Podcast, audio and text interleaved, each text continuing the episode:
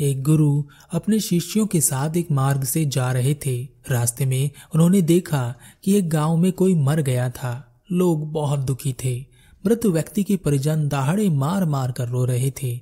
जो भी वहाँ से गुजरता, उसकी आँख से आँसू आ जाते। गुरु भी अपने शिष्यों के साथ वहाँ से गुजरे। गुरु के शिष्य की आँख में वह सब दृश्य देखकर आँसू आ गए। उसने अपने गुरु से पूछा गुरुदेव, जीवन से दुख खत्म क्यों नहीं होता? गुरु ने कहा, जो चीज़ है ही नहीं, वह खत्म कैसे होगी? शिष्य ने कहा, गुरुदेव, क्या दुख नहीं है? गुरु ने कहा, नहीं है। अगर है तो जाओ इन लोगों से थोड़ा दुख उधार लेकर आओ। शिष्य मृत व्यक्ति के पिता के पास गया और कहा, अपना दुख मुझे दे दीजिए, मैं आपसे दुख मांगने आया हूँ। पिता ने कहा, तुम पागल हो क्या? शिष्य ने कहा, आप लोग बहुत दुखी हैं, आप सब अपना दुख मुझे दे दीजिए, इसके बाद आपके पास कोई दुख नहीं बचेगा। शिष्य की बात सुन सभी लोग हैरान हो गए, पर कोई भी अपना दुख उसे नहीं दे पाया। शिष्य खाली हाथ गुरु के पास पहुँचा और कहा, गुरुदेव, उनमें से तो कोई भी अपना दुख मुझे नहीं दे पा रहा। गुरु ने कहा जो चीज़ उनके पास है ही नहीं, वह तुम्हें कैसे दे सकते हैं? शिष्य ने कहा तो फिर यह लोग इतना रो क्यों रहे हैं? इतना दुखी क्यों हो रहे हैं?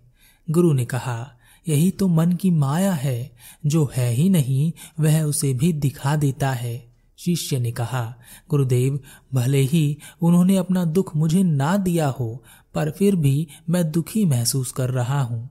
ऐसा कैसे हो गया? कि उन्होंने मुझे अपना दुख भी नहीं दिया और मैं दुखी हो गया।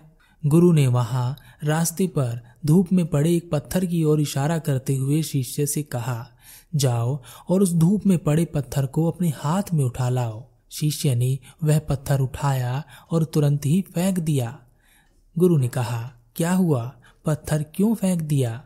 शिष्य ने कहा, तेज धूप की वजह से यह पत्थर बहुत गर्म हो गया है, अतः मेरे हाथ जल गए गुरुदेव। गुरु ने कहा, उस पत्थर को उठाओ और सावधानी से अपनी झोली में रख लो।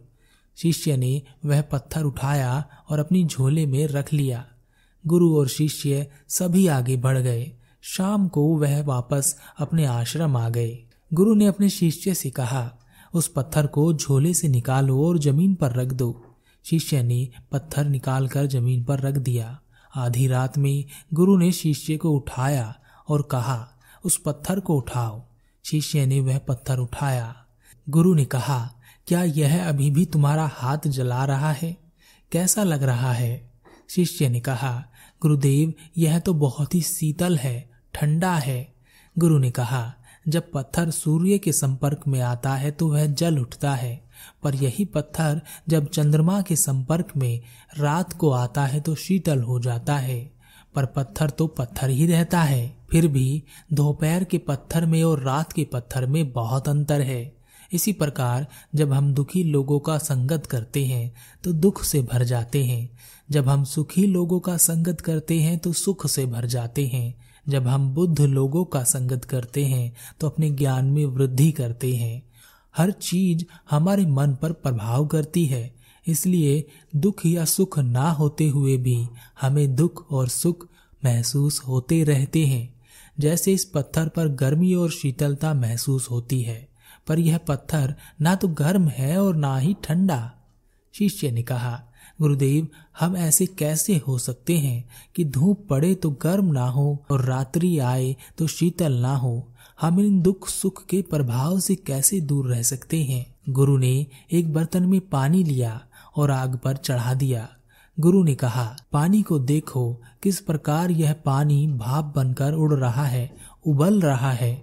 उसी प्रकार दुख में हम उबलते जाते हैं। तब गुरु ने उस पानी को आग से उतारा और ज़मीन पर गिरा दिया और कहा, इस पानी को देखो, सुखाने पर हम उबलना बंद कर देते हैं, पर बहने लगते हैं, जैसे यह पानी ज़मीन पर बह गया। पर हमें उस पत्थर जैसा ही बनना चाहिए, जिस पर धूप और रात्रि का प्रभाव होते हुए भी वह प्रभावहीन ही रह जाता है। धूप पड़ने पर भी उसका कुछ नहीं बिगड़ता और शीतलता आने पर भी वह वैसे का वैसा ही रहता है। याद रखना, वास्तव में मन जो भी चीज़ें उत्पन्न करता है, उनमें से ज़्यादातर चीज़ें होती ही नहीं है। बस हम महसूस करते हैं कि कुछ हो रहा है।